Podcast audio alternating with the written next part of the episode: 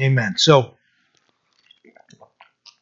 the first portion of the Lord's Prayer here in John 17 was regarding himself. He prayed for himself, and then he moved on to praying for the disciples, those had that had been walking with him, that had spent time with him, and left all to follow him. You know, he he at one point made that call to them. You know, just you know, let's go, and they followed him. and he uh,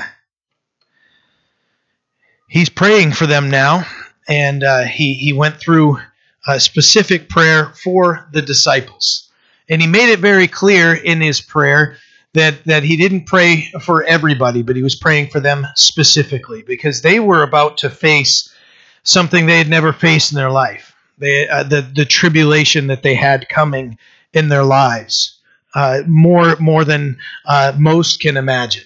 And it, when you're talking about uh, them giving their lives up for the Lord and watching loved ones uh, giving their lives up for the Lord, being rejected, losing everything, and the Lord is is preparing them specifically because not only were they going to lose everything, but they were they were about to be, uh, as as you can read in Matthew 28, where they received the Great Commission to go and spread the gospel right there in Judea and Samaria, and then and then it spread through all the earth.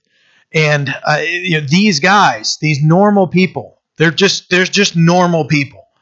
You know, some of them fishermen, tax collector, and God changes their life and then uses them to change the world. You know, that's it's quite a thing. So when as the Lord is praying for them, slow down and read that prayer. I mean, even even if you're spending time reading it every day, we're going to be blessed because we understand, you know, what the Lord's mission was here, what His uh, desire is for those that are in uh, leadership and those that are uh, overall following Him, and that's what we're going to study now is is His high high priestly intercessory prayer for all believers. Because if you look at, at, at verse 20, it says, I do not pray for these alone, speaking the disciples, but also for those who will believe in me through their word, that they all may be one, as you, Father, are in me and I in you, that they also may be one in us, that the world may believe that you sent me, and the glory which you gave me I have given them, that they may be one, just as we are in one.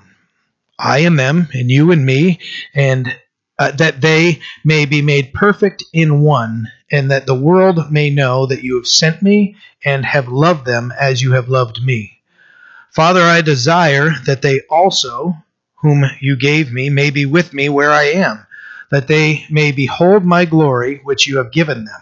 For you loved me before the foundation of the world.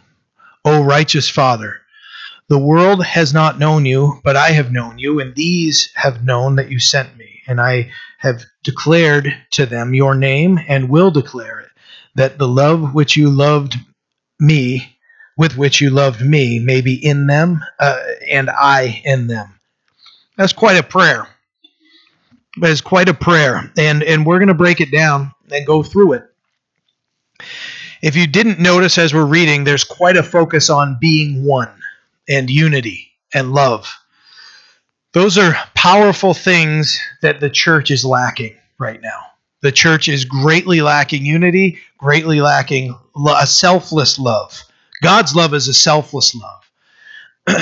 and when when as we're reading through there and, and, and as we're studying through, you're going to see more of, of what God's desire is for believers. Verse 1 says, I do not pray for these alone. Remember in verse 9, Jesus didn't pray for the world, but he specifically prayed for the disciples. And now Jesus is opening his prayer for more. In verse 20 continued, it says, uh, it's, it's describing those who will be uh, believe in me through their word. You know, that was a lot of people in the New Testament, sometimes thousands added in a day. Just they go out and they would speak, and thousands of people, even being told, do not preach in the name of Christ, they would, and thousands of people would be saved that day. Saved. Just they'd be putting their faith and trust in Jesus Christ when they heard the gospel. That's how it happens. Not only for them, but this also means us 2,000 plus years later. when he says, For those who will believe in me through their word. You know, millions and millions of people have been saved by the, the gospel that God used them to spread in their lives. They used them, he used them. Self-professed sinners. Self-professed sinners. The Lord grabbed them in the life they were in and said, Come with me. Change their life and then use them. And he wants to do the same in each of us. We may have different gifts, we may have different callings, whatever it is, but the Lord doesn't want us to remain where we're at in our life. Maybe we're in a spot of floundering where we're like, yeah, I have a I have a head knowledge of the Lord, but I'm just stuck right here in this addiction. I'm just stuck right here and I'm not moving forward. Go to the Lord with it and say, God, I just I need you to take this. Not only do we want to be freed from that? But Lord, I want to be used by you. That living a life of victory in Christ, right? It's that we can have that head knowledge, we can have a belief in Christ and walk in that belief and and just never really get to a point where we're standing strong because we're not we're just dragging that dead carcass behind us, right? How easy is it to move when we've got a carcass tied to our waist, right? Just dragging along. So well, I don't really want to lose this permanently, so I'm going to drag it along with me. That's silly, right? It's it's kind of kind of funny to think about, but it's sad. That's often what we do. But these guys had had followed the Lord, and and we understand from this prayer with them is that the Lord was explaining uh, in this prayer, and as he's praying to the Father, that they have left all, and that the world hated them for it, and that God used these these uh, just everyday people to do an amazing thing that 2,000 plus years later, here we are in Trenton, Maine, looking at uh, the words that John, one of those guys uh, that had just been prayed for uh, in the portion that we studied a few weeks ago, is writing these things down that we might come to faith in Christ. And we did, and that's why we're here. You know, that, think of that. You know, when of, of how the Lord works, He's He's He's amazing. Now we're currently reading these words that were written here. You know, we, we heard the words that the Lord had, had passed along through men that went through a sanctification process in their life, being set apart. Uh, and uh, the Lord, uh, we know that once, even even though they believed in the Lord, they were walking with Him. There were some knuckleheaded things they said and did. Right? Who's the best? I'm the best. No, you're the best. No, I'm the best. No, you just said I'm the best. You know, just all, all these arguments are confusing each other. All those things. You know, we had James and John. You know, they just went out and ministered, and and instead of being like, we just got to heal people, we got to do all those things, they're like, man, it was like I felt power coming from my fingers. And and when when there were those that were opposing Jesus, are like, hey, you know, want us to just call fire down from heaven and wipe them all out? They were they were missing the whole point of ministry. Ministry is for salvation. That that sinners would be saved, not seared. You know, come on, guys, right? We know that here in just a little bit, Peter's going to deny the Lord. He, three times. He's going to have three opportunities to say that he's affiliated with Jesus, that he knows him, and he denies him three times.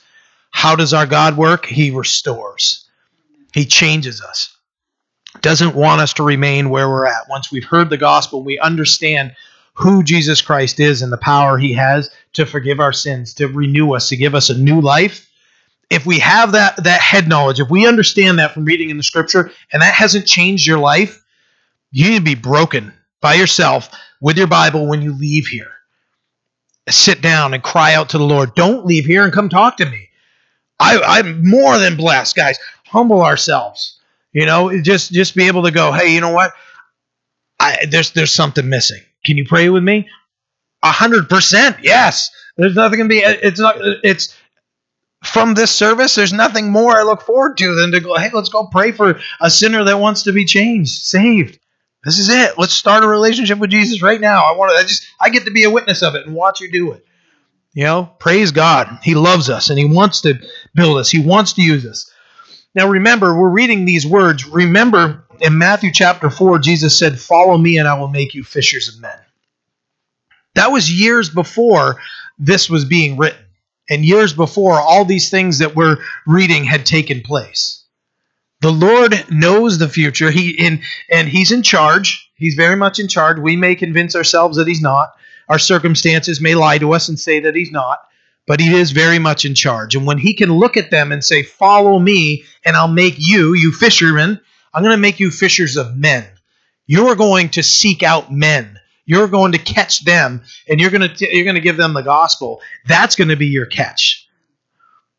That's a change for these guys. Uh, I know I've said it several times. I don't mean to sound like a broken record, but for us to get to understand the gravity of salvation and how God changes our lives, remember Peter's response when all those fish are getting poured into the into the boat, and Peter knew, knew something was different. We just spent all night fishing and didn't catch a thing. Jesus gives me one simple instruction of casting a net on the other side, and there's too many fish. We're sinking and everything. Peter understood who Jesus was at that point. And he, what does he do? Do he turns, he looks at Jesus, he's like, "You don't want anything to do with me. I'm a sinful man." If we haven't come to the point that we're sinful beings, it, I, I don't know what mirror we're looking in, because we're we're sinners. We're selfish.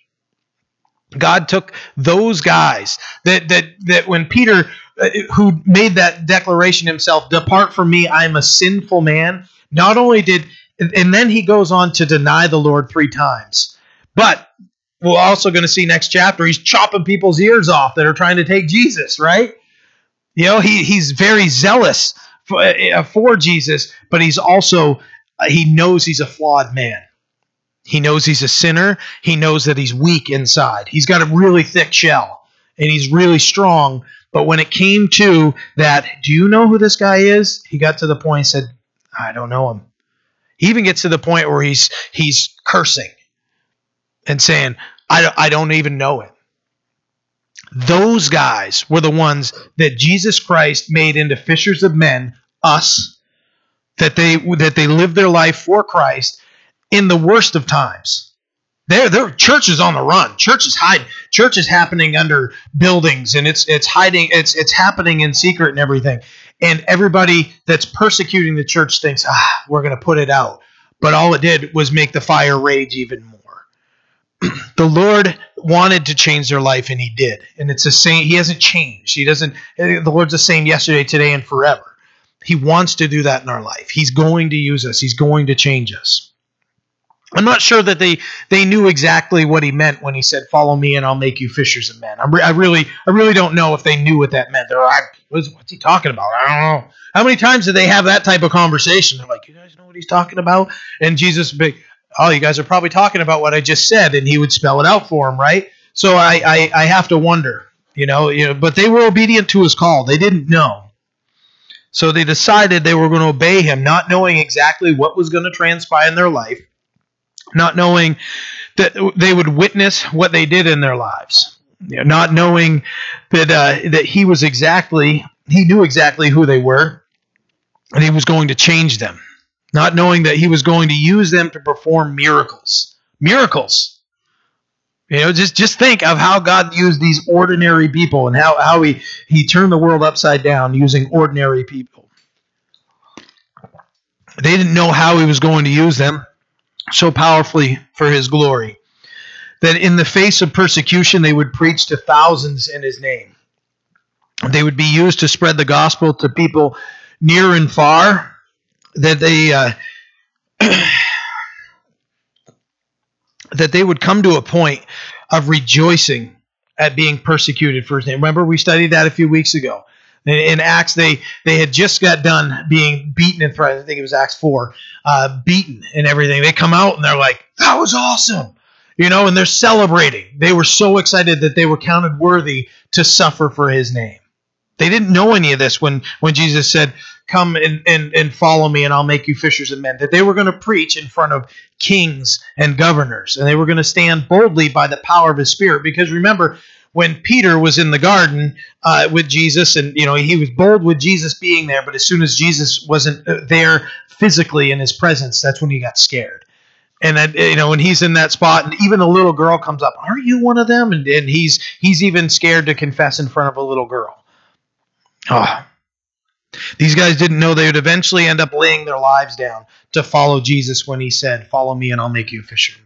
That's that's a powerful thing that that God does uh, in and through the lives of ordinary people that are obedient to him and are seeking his face. These guys were the ones that were responsible for spreading uh, the gospel, to responding to the Great Commission, and just going out and, and, and preaching. You know, and think of, of when they got out there and they started uh, they started spreading the word and and they get to a point where they're they're preaching for the the first time openly in acts and uh, they they're they're out spreading the word and how were they received? What it what was the response? Acts 242 says and they as people heard the gospel says and they continued steadfastly in the apostles doctrine in fellowship in breaking of bread and in prayers. I know that in their lives they were probably saying, Did you ever think when Jesus said that that he was going to actually use us for any of this stuff. Remember when Jesus was doing this. Remember when when this was happening, and they they can look back and can you believe what the Lord is doing through us? It, when He called us to be fishers of men, you know, I, I, th- th- that conversation had to be strong. It had to be powerful. A lot, of, a lot of time sitting by the lantern. I think at night when everything had settled down. Can you believe what's happening? Right now? You know, they just just normal people that were obedient so that we could hear the gospel. That we could. You know, uh, this week, uh, this week, I think it was two days ago, St. Patrick's Day, right? and uh, I know in our culture, it's funny. You put uh, something green on, and you know people are pinching each other, all those things. And years ago, I'm like, who was this guy? You know, who was this guy? And and to understand who this man was and what his priority was. I'm gonna I'm gonna read you something. I I, I don't post much on Facebook, um, and I don't know why I, I, put it on there, but I you know it, it's just one of those um, you know in in a time where I went and got my hair cut that day. uh, Friday, yeah, it was Friday, and I got out of work and I went up to get a haircut and sitting there and I'm listening to people in the barbershop talking about, oh, we're going to go get green beer. We're going to go get whatever it is. Okay. don't get me wrong. I lived the stupid life for, for a few years in my life. Um, just going down the whole party, whatever the, the emptiness that's there, the, the stupidity that goes along with it but I, I just realized that okay, so it's St. Patrick's Day. Say it's St. Patty's Day. You're gonna get corned beef, and you're gonna get sandwich, and you know you're gonna get all the the great. You know what? Celebrate Irish heritage. I think it's awesome. You know, but who was the man? You know, and and uh, so I found this. Uh, this is a portion of his prayer uh, that I'm going to read to you. And uh, when when we're considering uh, who this man was, consider this and consider the stupidity that happens just in our country alone. I, I don't know what happens all around the world, but I know everybody gets out. They want green beer. They want green milkshakes, whatever, you know, whatever it is. Okay. I'm not saying if you get a shamrock shake, you're in sin or anything. I'm just, just saying. All right. St. Patty's Day, St. Patrick's Day. All right. This is a, a part of, this is a portion of his prayer. Christ with me, Christ before me. Christ behind me, Christ in me. Christ beneath me, Christ above me. Christ on my right, Christ on my left. Christ when I lie down, Christ when I sit down, Christ when I arise. Christ in the heart of everyone who thinks of me. Christ in the mouth of everyone who speaks of me. Christ in every eye that sees me. Christ in every hear, ear that hears me. That everything about us, when people think of us, when the people speak of us, that we would be reflecting Christ, that we would be little Christs, right? Christian means Christ follower, we're little Christs. You know, that that whole mission, when when they that, that commission that they got from from God, go and spread the gospel. And Jesus praying for those that would hear what these these guys, the disciples, had to say. That's us. What what does that mean? You know, does the world does does our relationship with Christ uh, is that evident in our life outside of here? Is it evident to those around us that we are Christians by the way we talk, by the way we act, and in in our habits, in all those things? Is Christ the one that they see, or do they just see us? I, I love that. You know, when when we consider what what uh, these guys were called to do was to spread the gospel to those that would hear. And now here we are 2,000 years later because these guys were faithful to the calling that they were called. Verse 21 that they all may be one, as you, Father, are in me, and I in you, that they also may be one in us, that the world may believe that you sent me. So, what is the Lord praying for here? Unity.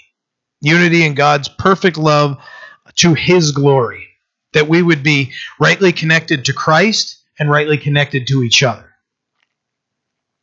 When Jesus is talking about that, that we would be one, remember in verse 11, Jesus prayed that the disciples would be united. Now he's praying for all believers that they would be one. Jesus prayed for the unity of the church, of the church that would uh, follow the same pattern of his relationship with the Father, the Father in him, he in us, and the Father in us. You know, that the church would be filled with God's perfect love and that the world would see something different in what we have to offer. What is the difference? The unity in Christ. I don't know much about that church, but man, do they love each other. But man, aren't they bound in Christ? I watched the uh, the NCAA wrestling. I'm a, you guys know my I, I love wrestling, and I watched the NCAA wrestling championships, and the finals were yesterday. And um, Beth, did you watch it? Yeah. And there are a couple of those guys that absolutely love Jesus, and they come off the mat and they're just preaching. They're literally preaching. Hey, you know how how did you win that? I mean, these guys are the at the absolute pinnacle of collegiate wrestling. They're Division One, and they're sweating, and they just got done for seven minutes. Think, have you ever have you ever wrestled with somebody for like twenty seconds and you're tired? Consider somebody who's in tip top shape, and then another guy that's in tip top shape, and they're banging heads for seven straight minutes, exhausted, and then they just win the championship, and they they grab their headgear and they're trying to get there, and as soon as they step off the mat, people are like, "So great!" You know, I know there were times when I wrestled, I just got over and I'd sit there and I'd be like, don't, like, I can't even talk. I'm so exhausted. And these guys are so much better than I was. And I, I know how tired I was. And then the first things out of their mouth aren't like, oh, you know, it was all glory to God. All glory. And, and one of them's like, it was Jesus. And he's like, there's one God and Jesus is his name. you know, he's like, it's not Muhammad. He's like, he's literally saying this in his like 10 seconds after he steps off the mat. He's using his time to glorify God.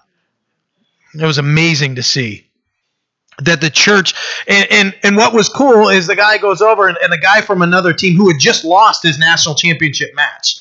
Uh, he's a, a prior uh, championship uh, wrestler before. He comes over and gives him a hug and he goes, "You guys share a common faith, don't you?"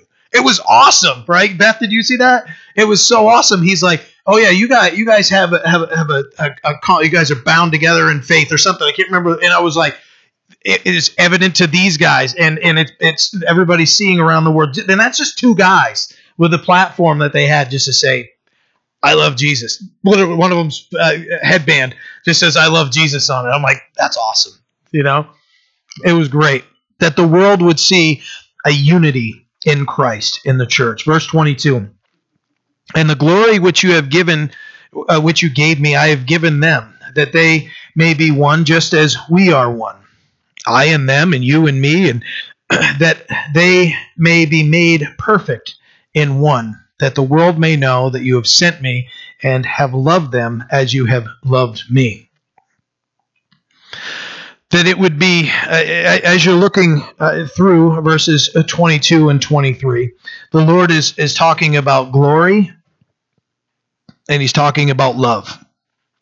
2 Corinthians 4 6 says, For it is the for it is the God who commanded light to shine out of darkness, who has shown in our hearts eh, to give the light of the knowledge of the glory of God in the faith face of Jesus Christ. God shown uh, on our hearts, it says. You know, when, when Jesus is praying about glory and love here, how do we get that from the Lord? From the Lord shining into our lives and changing our lives, as it's saying here. I'm going to read it again because I stumbled through it a little bit. 2 Corinthians 4 6. For it is the God who commanded light to shine out of darkness, who has shone in your hearts to give the light of the knowledge of the glory of God in the face of Jesus Christ. How do we get to that point where we're understanding Jesus Christ's glory, we're understanding his love? God shines, the one that, that spoke the world into existence, spoke light into existence, shone on our hearts, it says. God has shone on our hearts. Jesus is speaking of the glory that, that has been uh, received, that he had received and bestowed on us. That glory of understanding his presence, his word, his spirit, and his love.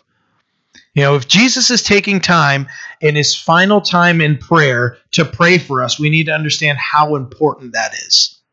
It's the last thing he was saying. This these last verses 20 to 26, it's the last recorded outside of him crying out to the Lord uh, to to the Father on on the cross. Uh, Father, into your hands I, I commit my spirit, and tetelestai, you know, it is finished.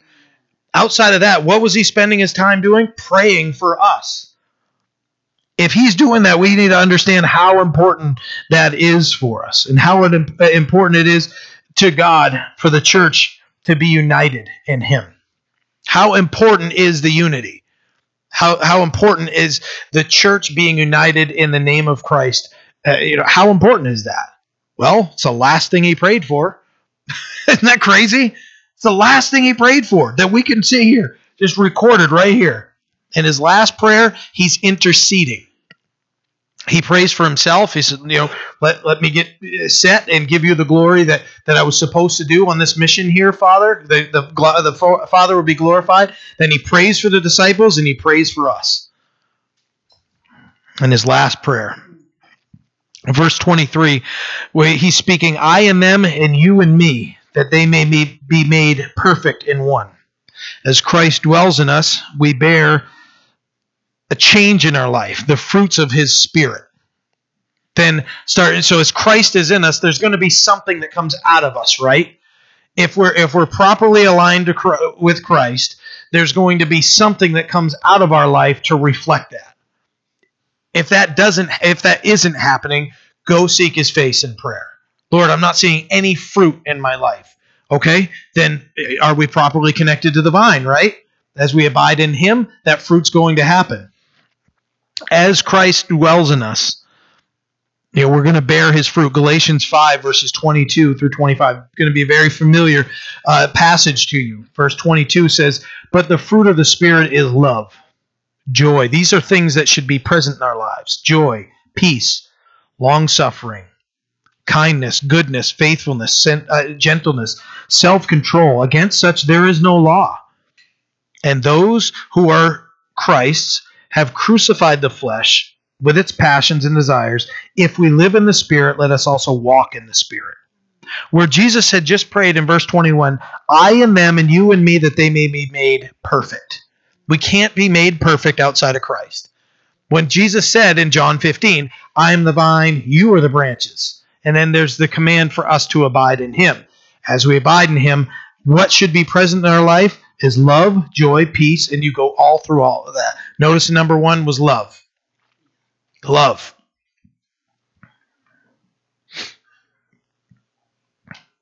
A few weeks ago, a couple weeks ago, we talked about sanctification. We are when we've accepted Christ, we're immediately uh, we're we're uh, at a point where we're being set apart to the Lord. So we're, we're immediately sanctified, and then there's a process of sanctification throughout our lives that God is just purifying. He's He's He's pruning things out of our lives. He's setting us apart. That that as we grow in our relationship with Him, things start falling off. You know, there sometimes there have been people that when they get saved, it boom, light switch, done. My old life's gone. I'm new. Other people's like, yeah, the light's on, but it's crackling a little bit because I got this and this that needs to get pruned out of my life. That the Lord just it is so faithful to just sanctify us and just and, and there are several scriptures that we looked at of being sanctified. That as we're as we're going through, God's just taking this out and taking this out and this out, and this is being removed from our lives. That purification that happens in our life. I and them and you and me, that they may be made perfect in one. As we're walking with Him and being made perfect, being sanctified, there we're going to experience a life um, with order and being filled with God's love. that God's love would flow into us and out from us to be shared with others. That uh, as we're joyful, we're going to have peace. We're going to ha- be patient and kind. we're going to be able to be good and faithful and gentle and have self control. Those things are going to happen as Christ is, is living in us and we're submissive to Him and as we're abiding in Him, as we're uh, submitting our own will to Him. Oh, hey, I'm noticing at this point in my life, I'm at this, and I don't want to let this go. Okay, then you can stay right there. We talked uh, on Wednesday night about wrestling with God and how that worked for Jacob. Yeah, he might have had a good hold, but all Jesus had to do uh, was was put his hand right on something. Take, takes his, his hip right out. There's your strength, Jacob. It's gone. Jesus can do the same in our lives. Put his hand right on whatever it is. What's, what about this right here? Shrinks right up and whoa. okay. Yeah, I need to I need to relinquish that.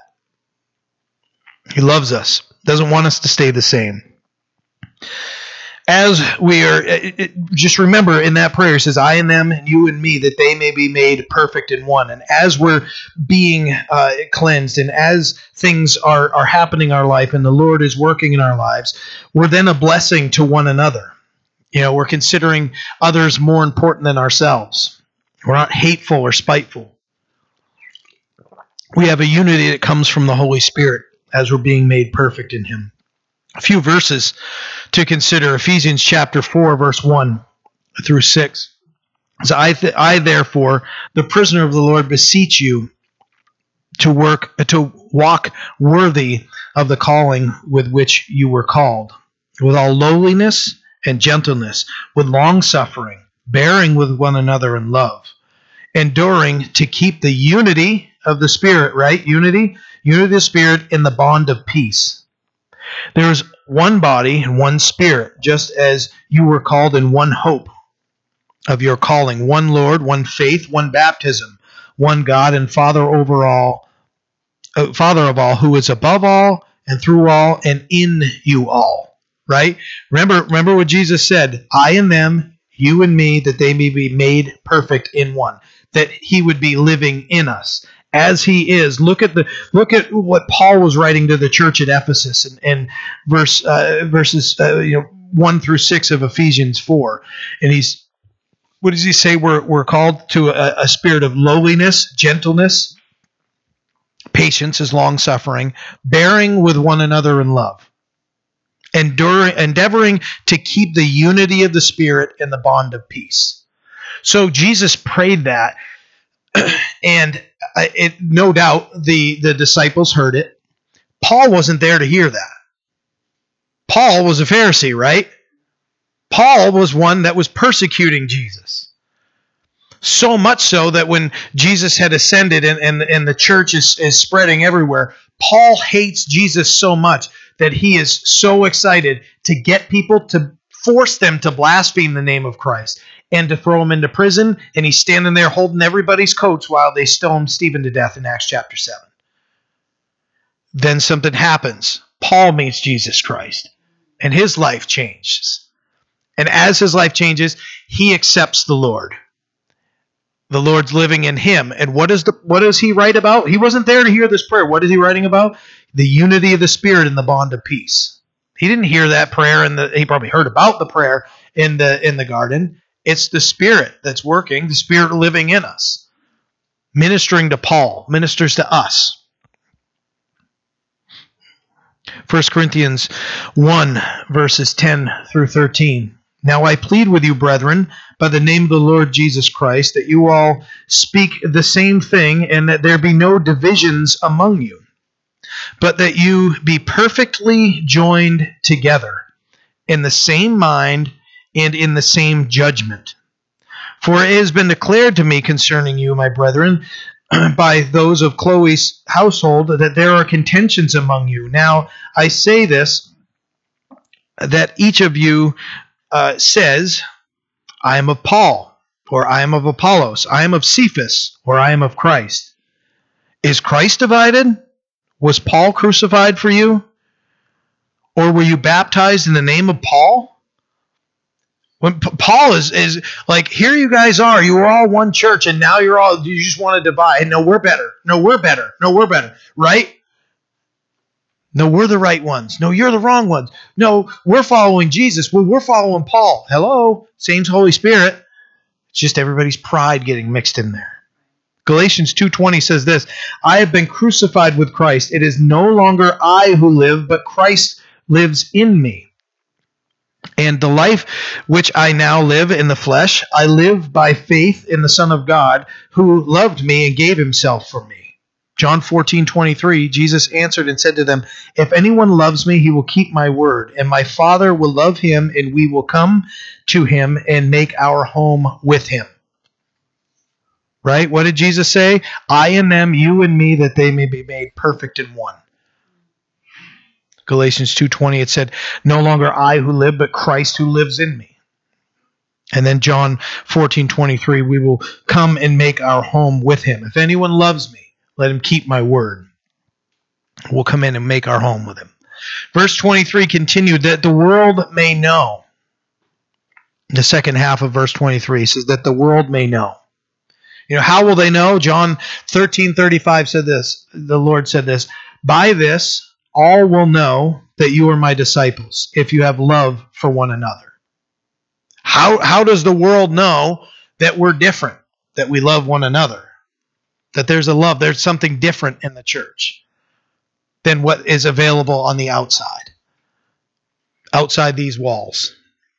This isn't really this isn't this isn't where we just you know practice a religion of, of Christianity. This is where we all get together, meet, and sing and uh, sing to the Lord, meet, uh, get into His Word, pray together, and then we go out, right? And then as we go out, they don't see the same things. They don't see us backstabbing. They don't hear us backstabbing each other out there and all those things.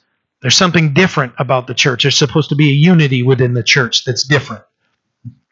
By this, they'll know that you're my disciples if you have love for one another that we wouldn't be divided, but united in Him. The church can be very much divided on nearly everything as we move forward in the flesh. Isn't that true? Anything. Anything. What color are we going to do the walls? Right? People, there, somebody here, you, it, it, was Shane telling me that there was like a church split over like the painting of the walls or the color of the carpet. He was in a church where there was a church split over the color of the carpet. Guys, that is dumb. That is not godly. That is not from the Holy Spirit. That is, oh, wow. John Trapp, 1600s uh, Bible scholar, said this But what a sad thing was it that a heathen should soon after have cause to say, No beasts are so mischievous to men as Christians are to one another. He, he's he's describing that that you know a, a, beast might be a pest to men and everything, but he's saying the beast or or, or, or uh, you know an animal bothering men it's nothing compared to what Christians were doing to one another in the 1600s. He says, but what a sad thing was it that a heathen should soon after have cause to say, No beasts are so mischievous to men as Christians are to one another. That's wow. If that doesn't kick us in the teeth, I don't know what's going to. Should be praying for each other, loving one another. You know, Christians can can beat each other's throats over the smallest of things, carpet, whatever it is, completely miss the big things that we share. You know, they're too busy about the sign, the name of the sign. Oh no, we we you know the, the sign in our church. This says this we're this type of church.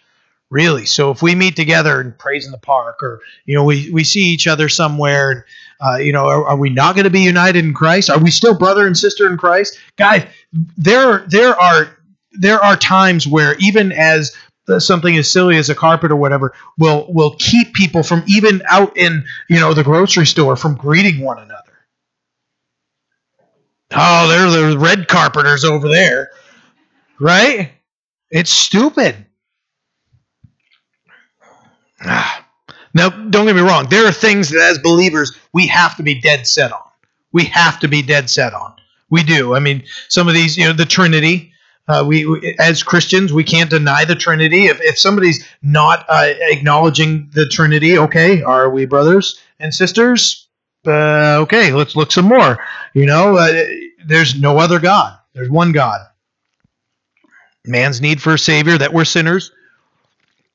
Jesus Christ came in the flesh, died, rose, went to heaven, and that he's returning. Those are those are if we don't have those, okay, are we even okay? So you belong in a cult. Okay, okay, so let's have a different discussion here. But for me, okay, if we let, us uh, I'm just going to make up a scenario. Airport. You're in an airport. You bow your head to pray. Somebody comes over. Oh, how you doing? I just noticed you were praying. I'm a Christian also. Uh, you guys ever had that that stuff happen? You ever had that like at a Burger King and Brewer? Right? that happened to us. I think it was Burger King and Brewer or something. Um, uh, we were just praying as a family, and somebody comes over and says something. We're part of a massive family and that we would be united in Christ. That there would be, because when we're together, right? If, if, we're alone, how strong are we, right? We get to a point where we're just exhausted. Poor Tom, you know, had his surgery and he's been stuck in his house and he just watching him come in. He's like, it's been so boring at my house. He was saying this morning, you know, and and and when when Paul comes in, he's got a, a cracked femur and uh, he's just wanted to be in fellowship. You know, he had his surgery. What I don't know how long ago a week ago, two weeks ago. Yeah. Sorry, Tom. I don't remember. The, the, he's out there uh, listening to us. Uh, quote from Spurgeon We are to be faithful to truth, but we are not to be of a contentious spirit, separating ourselves from those who are living members of the one and indivisible visible body of Christ, to promote the unity of the church by creating new divisions is not wise. Cultivate at once the love of the truth and the love of the brethren. Spurgeon also said, Why are we not one? Sin is the great dividing element. The perfectly holy would be perfectly united. The more saintly men are, the more they love their Lord and one another. And thus they come into closer union uh, with each other as we're walking with the Lord, unity should be evident in our life. Sometimes we're going to have to work toward it. We're going to have to really push. Ephesians chapter 4, brother of mine um, uh, had, had posted this. Uh, he's from Washington, and I got to text him and say, hey, I used that, that verse that you shared. Ephesians 4.32 says, and be kind to one another, tenderhearted, forgiving one another, even as God and Christ forgave you. Sometimes it's going to take that, all right, we both need to humble ourselves, go before the Lord together and just pray. How do we get through this? How do we get through this as as friends? As you know, uh, father and son or mother and, and son, daughter, whatever it is. How do we get through this as a couple? How do we get through this as in our marriage? Go to the Lord there would be unity. The world should see love and unity and be, be drawn to it, understanding that it came from Christ, who was sent from the Father that we might experience his love and walk together in it. As Jesus is praying this prayer for unity, we need to understand when Jesus came here, this was part of the mission that we would be united in him. Colossians 3, verses 12 through 16. Therefore, as the elect of God, holy and beloved, put on tender mercies, kindness, humility, meekness, long suffering, bearing with one another, and forgiving one another. If anyone has a complaint against another, even as Christ forgave you, you so you also must do. But above all these things, put on love which is the bond of perfection. And let the peace of God rule in your hearts, to which also you were called in one body, and be thankful. Let the Lord, let the word of Christ dwell, dwell in you richly in all wisdom, teaching and admonishing one another in psalms and hymns and spiritual songs, singing with grace in your hearts to the Lord.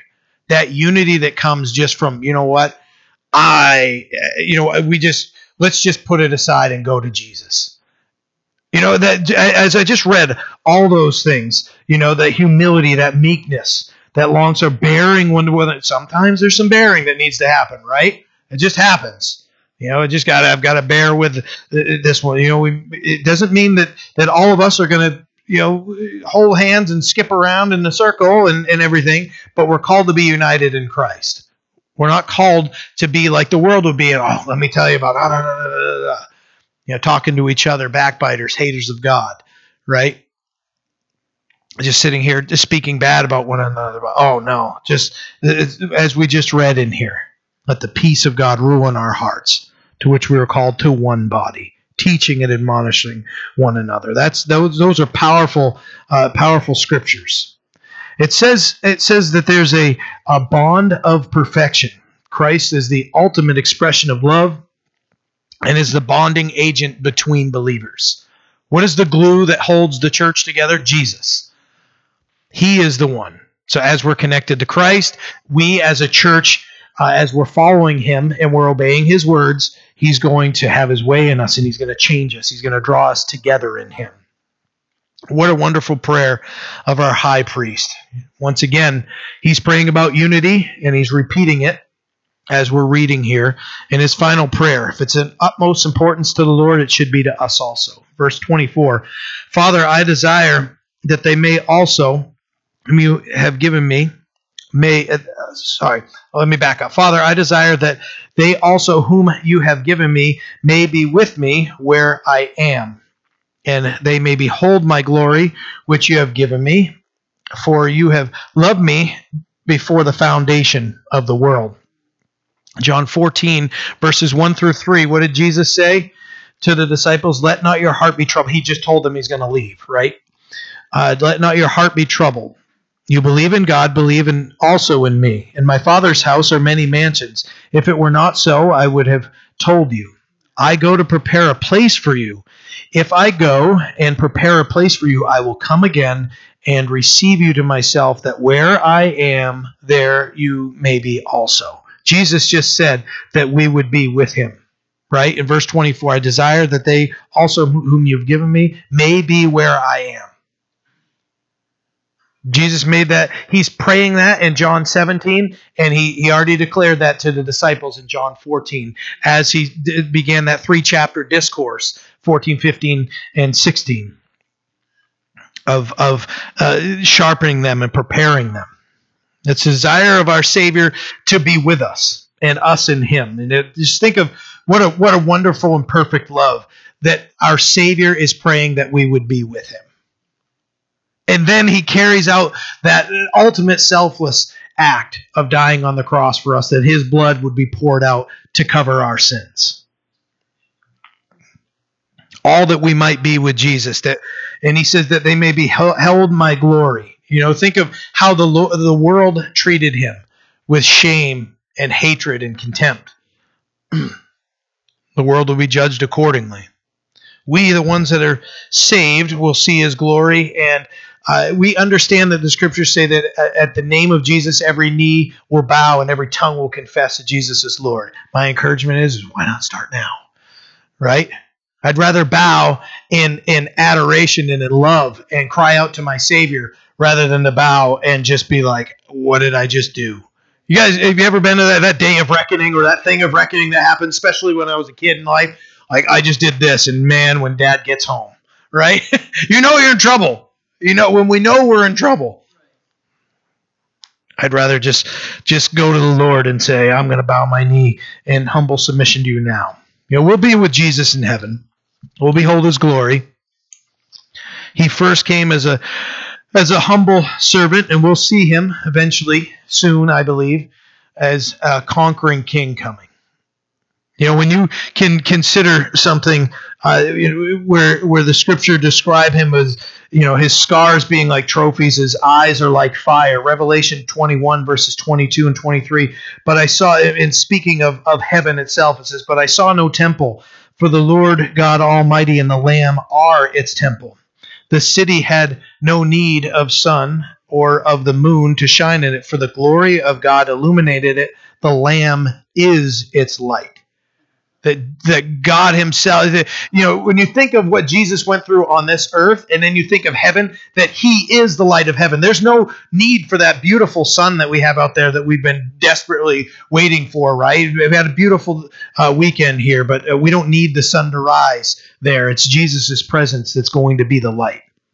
You know, all these things are, uh, you know, as we as we look through and and uh, we understand all the blessings that the Lord has for us. The greatest blessing we have in the Lord is that He Himself is our reward.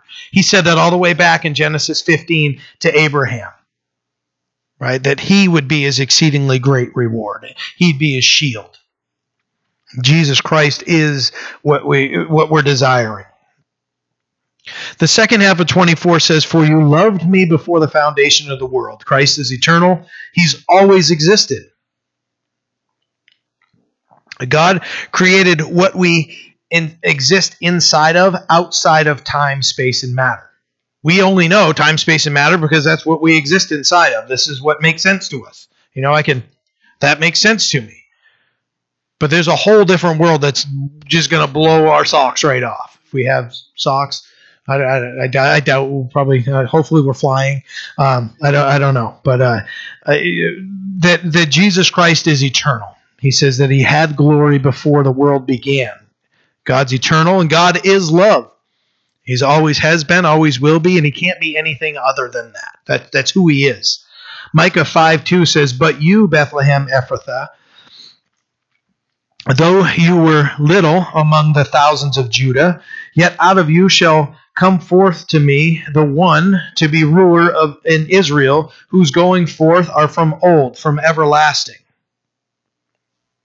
That Jesus Christ, if you look in there, it's speaking of Jesus Christ, the ruler of Israel, whose goings forth are from old, from everlasting. So when Jesus is saying that glory I had with you before, he's eternal. John, uh, 1 John 4, verses 8 and verse 16 say, For uh, he who does not know, uh, who does not love, does not know God, for God is love. Verse 16 says, And we have known and believed the love that God has for us. God is love, and he who abides in love abides in God, and God in him. All this unity of the Father and us, and uh, and us together, it's all bound together by God's love, by Christ Himself. Verse 25, O righteous Father, the world has not known you, but I have known you, and these have known that you sent me. I love that he says, O righteous Father. Jesus is glorifying the righteousness of the Father before going to the cross. Before going to the cross, Jesus is speaking of the Father's righteousness. Think of what happened to him on that cross for our unrighteousness, not his. It says the world hasn't known him, but they have. Through the work completed in the power of the Holy Spirit, we know him. Verse 26. And I have declared to them your name and will declare it, that the love with which you love have uh, with which you loved me uh, may be in them and I in them. I have declared your name, God's name. Orthodox Jews won't write G O D out; they'll put G dash D, just in reverence for Him uh, Old Testament uh, manuscript. We don't have the the actual um, original manuscripts, but they would they was uh, an abbreviation for what we believe is Yahweh or Jehovah, right? And uh, and they because they wouldn't use the vowels, they just use the consonants Y H W H. That that holy name, such reverence for it, they won't even write it. Think of how God's name is abused right now Think, just think of it when you go in the water cooler. Bleep, bleep, bleep, bleep, bleep, bleep, bleep, bleep, and they've like just strung it all together somehow. Like I've never heard that combination. And these guys won't even write it. They have such reverence for the Lord. I have declared your name and will declare. He is God and Jesus is God. We've, we've, we've covered that several times. He declared your name. Uh, he says, I have declared your name and will declare it. Jesus was so faithful in his ministry, even to the end. He revealed and lived out the character and the nature of God the Father. Hebrews 1 3 uh, describes that Jesus is the brightness of God's glory and the express image of his person, that Jesus Christ himself. So when he says, I have declared your name and will declare it by being who he is, Jesus Christ is the brightness of his glory and the express image of his person we want God's love in us. We want Jesus in us. You know, the love of the Father and the love of the Son. Now, there is no greater love. Jesus prayed that God's love would be in us. As we're closing this out, love is what it's all about. God so loved the world with a perfect and selfless love, didn't he? If we have not love, we have nothing, as 1 Corinthians 13 says. Without love, unity is impossible. 1 Corinthians 13, verses 4 through 8 says, Love suffers long and is kind, does not envy, love does not parade itself, is not puffed up, does not behave rudely does not seek its own, is not provoked, thinks no evil, does not rejoice in iniquity, but rejoices in truth, bears all things, believes all things, hopes all things, endures all things. Love never fails.